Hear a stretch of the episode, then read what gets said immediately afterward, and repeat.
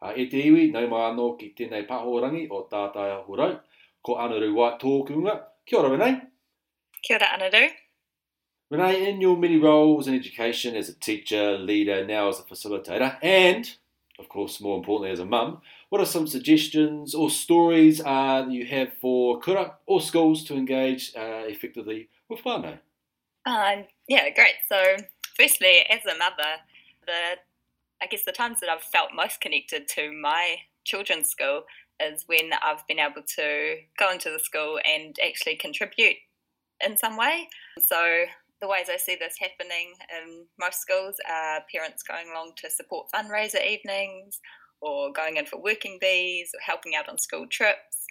And an example that made helped me feel more connected to my school community was when us as parents went in to help out with the dinner for an overnight stay that the kids had.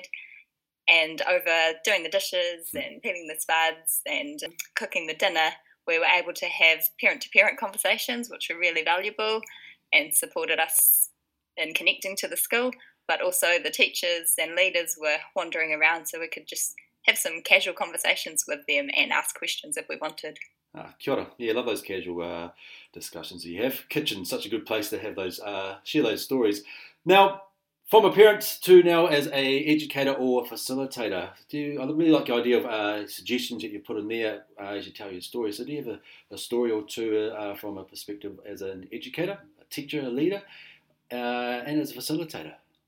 Yes, I do. So, as an educator, I'm aware that reporting evenings still have their place in many schools. Mm-hmm.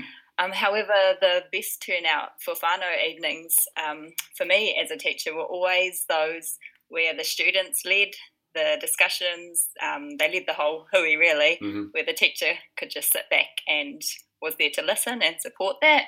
So shifting the power from the hands of the school into yes. the whānau and the and the child really helped to grow those reciprocal relationships and just open things up to connect with the whānau and for the whānau connect back with us through open door policies and um, the transparency that followed those. I also think, as well as a facilitator, yeah, cool. you know, yeah. I've had the privilege to see for ways which kura and whānau and community grow their relationships. Mm-hmm. So, a really powerful example of that was at a hui of a small rural kura kaupapa Māori, um, where the school community were actually the hosts of the school hui.